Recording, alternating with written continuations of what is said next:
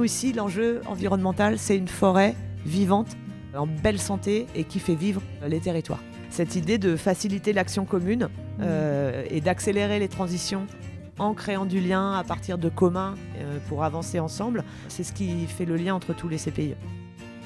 Bienvenue dans le podcast de l'or dans les mains, celui qui donne de la voix à ces faiseurs et faiseuses qui façonnent la matière et transmettent par le geste, pour qu'ils et elles se racontent leur métier, leurs outils et leur histoire, et pour susciter des vocations. Je suis Julie et je vous embarque dans une nouvelle saison de l'or dans les mains à la découverte des savoir-faire de la filière forêt-bois en partenariat avec le programme Territoires d'industrie et l'Agence nationale de la cohésion des territoires.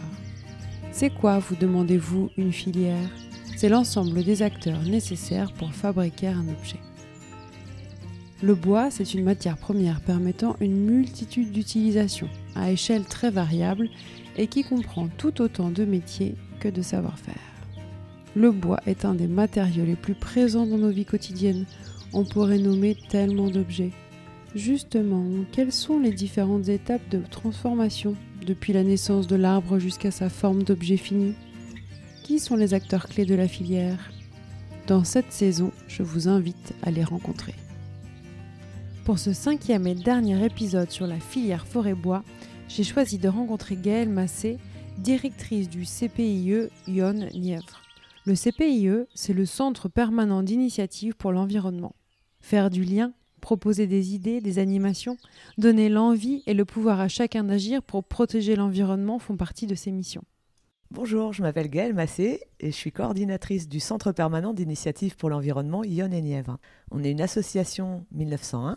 Et donc, moi, je coordonne l'ensemble des activités de cette association qui fait partie de l'économie sociale et solidaire et qui travaille sur tous les sujets qui engagent les ressources naturelles du territoire, donc l'eau, le sol, les végétaux, la flore, la faune qui s'y développe. Et parmi la faune, il y a aussi les humains.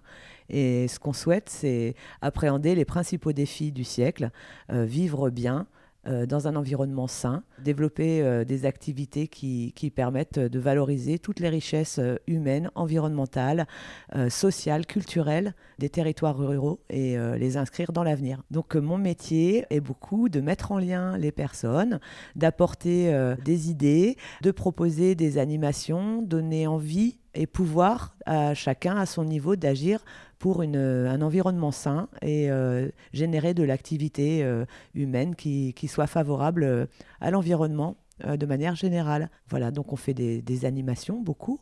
On aide les porteurs de projets ou d'idées à les transformer en réalité. Et puis, on essaie d'embarquer des gens d'horizons différents dans une envie commune pour des activités où chacun y trouve sa place. Qu'est-ce qui vous a donné envie de faire votre métier ? Alors, j'avais pas du tout imaginé faire ça quand j'étais petite. Voilà, moi j'ai fait des études, j'étais bonne à l'école, donc j'ai fait des études.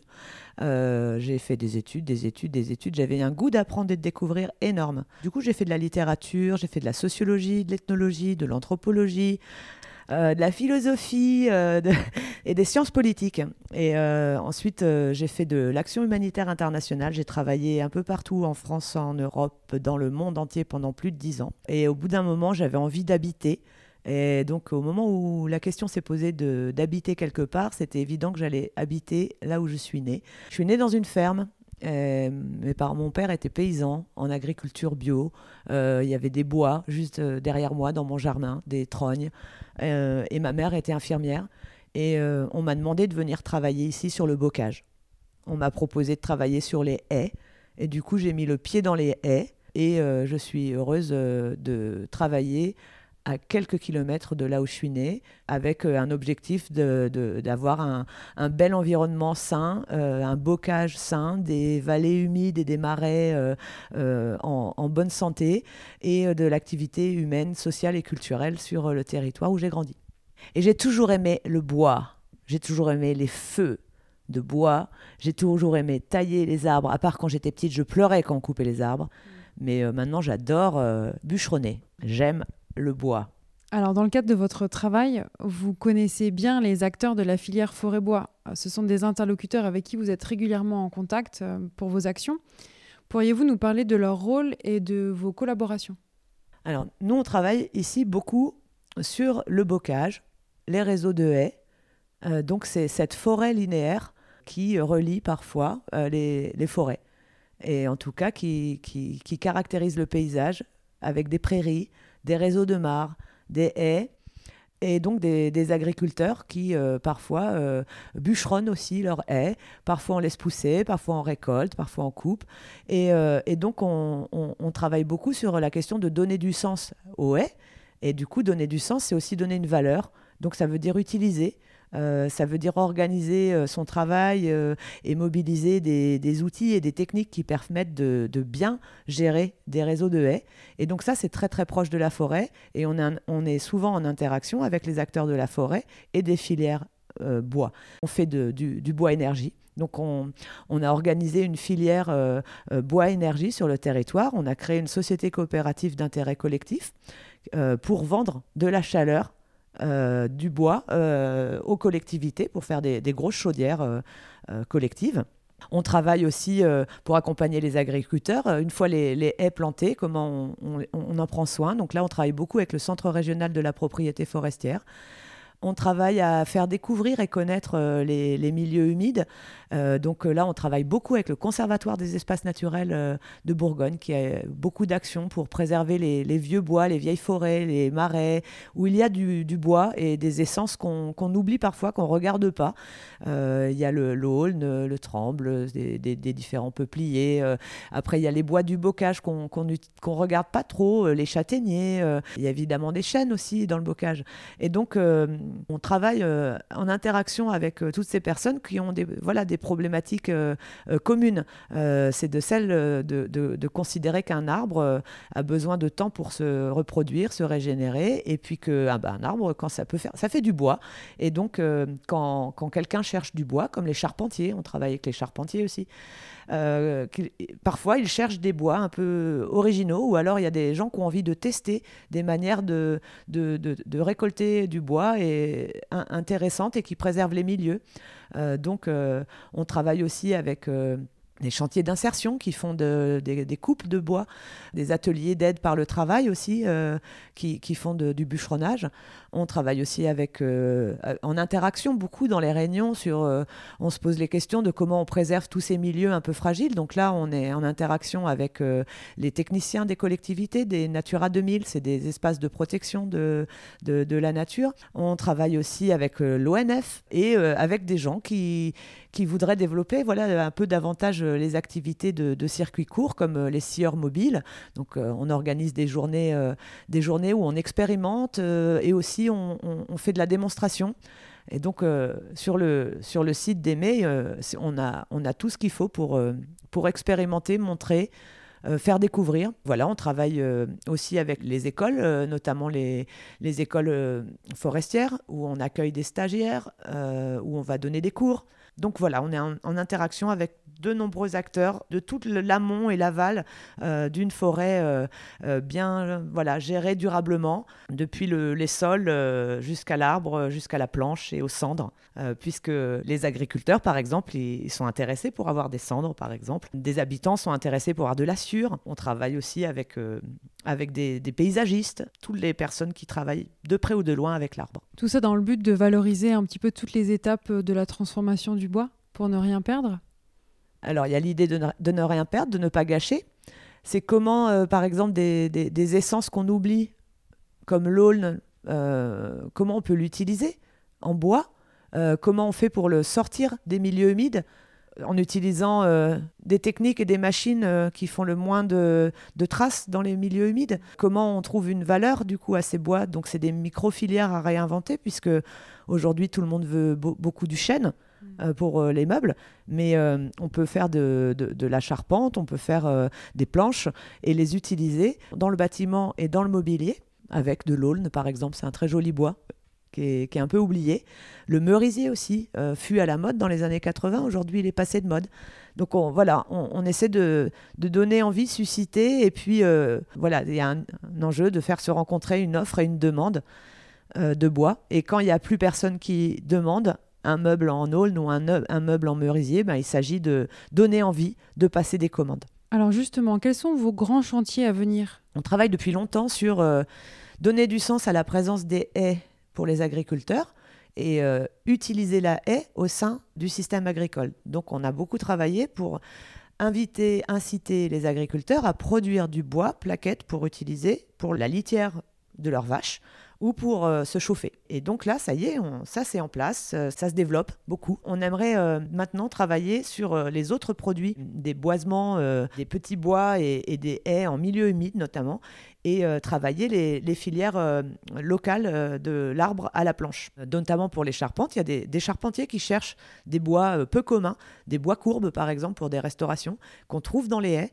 Et après, il y a des gestionnaires d'espaces un peu sensibles, comme les marais, qui doivent maintenir les milieux ouverts et donc doivent faire des coupes.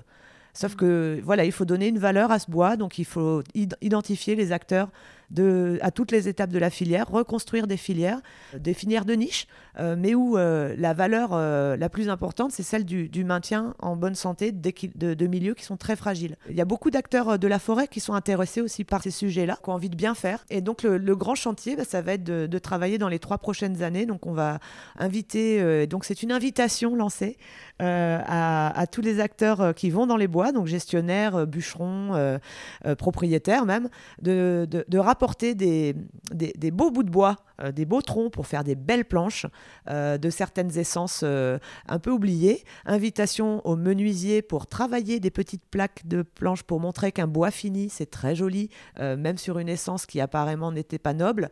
Et puis de construire tous ensemble une matériothèque bois, qui va permettre aussi de faire du lien entre les différents acteurs, les propriétaires, les scieurs qui vont scier les planches, les menuisiers qui vont façonner des objets, de créer une belle exposition matériothèque bois locale avec toutes les essences qu'on oublie un peu, et en parallèle construire un module de formation action pour des profils de personnes qui veulent se reconvertir ou qui ont envie d'aller assez vite apprendre un métier pour travailler de l'arbre à la planche et donc intégrer à la formation des menuisiers la question de la gestion des milieux, d'où ils tirent le bois, aussi pour comprendre la valeur du bois et redonner de la valeur à la fois à ces boisements mais aussi au travail des bûcherons.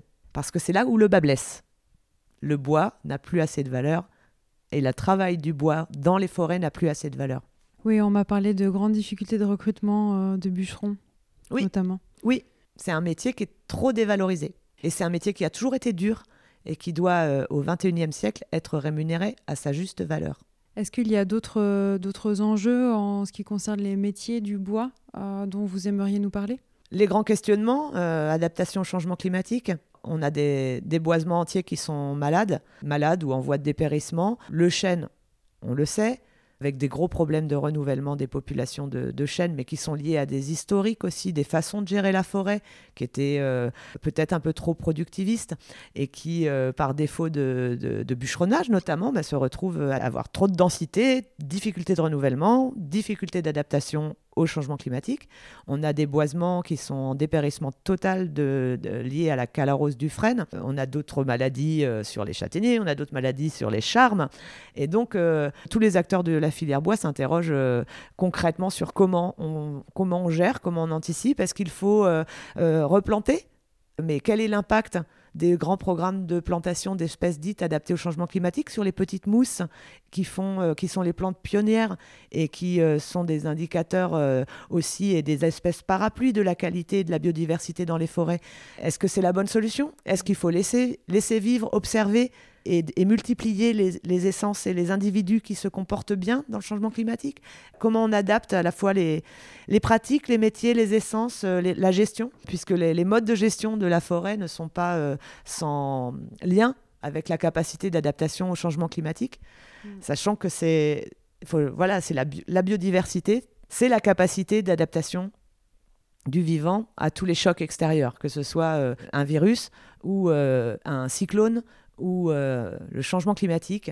C'est la biodiversité et la diversité entre les espèces, entre les individus, les compétitions et les symbioses, les relations de coopération et de compétition des êtres vivants, et y compris les humains, au sein d'un écosystème, C'est cette biodiversité-là qui est l'assurance vie. Donc les actions du CPIE, elles cherchent à répondre à ces questionnements. À faire notre part.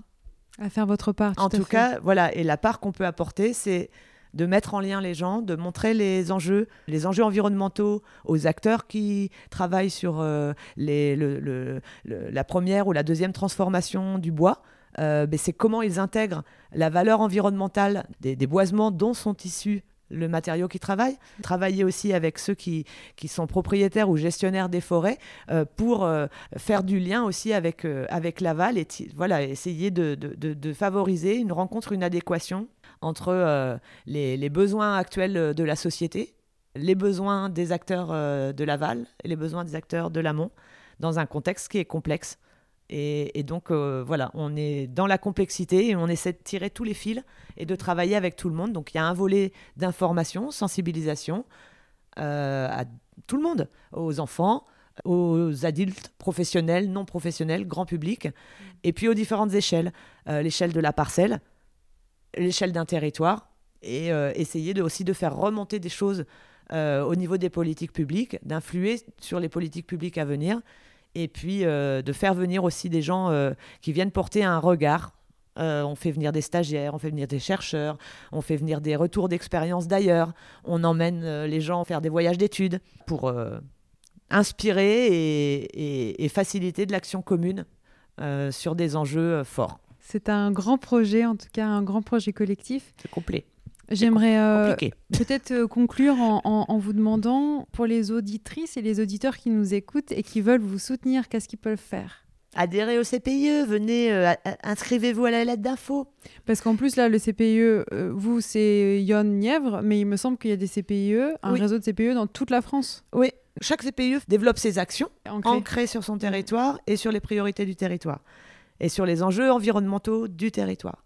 Nous, ici, l'enjeu environnemental, c'est une forêt vivante, en belle santé et qui fait vivre les territoires. Mais un CPIE qui sera en bord de mer va avoir d'autres enjeux prioritaires. Cette idée de faciliter l'action commune et d'accélérer les transitions en créant du lien à partir de communs pour avancer ensemble, c'est ce qui fait le lien entre tous les CPIE. Donc voilà, soutenir nos actions, c'est faire savoir que le CPIE existe, c'est adhérer, c'est venir à nos chantiers, c'est... participer à vos actions. Participer aux actions, nous envoyer les infos pour qu'on les relaie et qu'on diffuse et qu'on essaime les bonnes idées, les bonnes pratiques aussi. Donc si vous avez une super action sur la forêt ou une envie de faire des choses sur la forêt ou sur les arbres, collégiens, étudiants ou autres, n'hésitez pas à nous contacter. On peut organiser des choses avec vous. Merci Gaëlle pour ce formidable tour d'horizon des actions que vous mettez en place pour préserver la forêt et accompagner les acteurs de la filière forêt-bois sur le territoire. De l'or dans les mains est une association qui a pour mission de sensibiliser la nouvelle génération aux métiers manuels. Nous concevons des outils pédagogiques comme ce podcast pour faire découvrir aux jeunes et aux moins jeunes ces métiers et nous intervenons dans les établissements scolaires avec les artisans du podcast pour susciter des vocations. Vous pouvez nous suivre sur les réseaux sociaux, vous abonner à notre newsletter et même adhérer à notre association. À bientôt!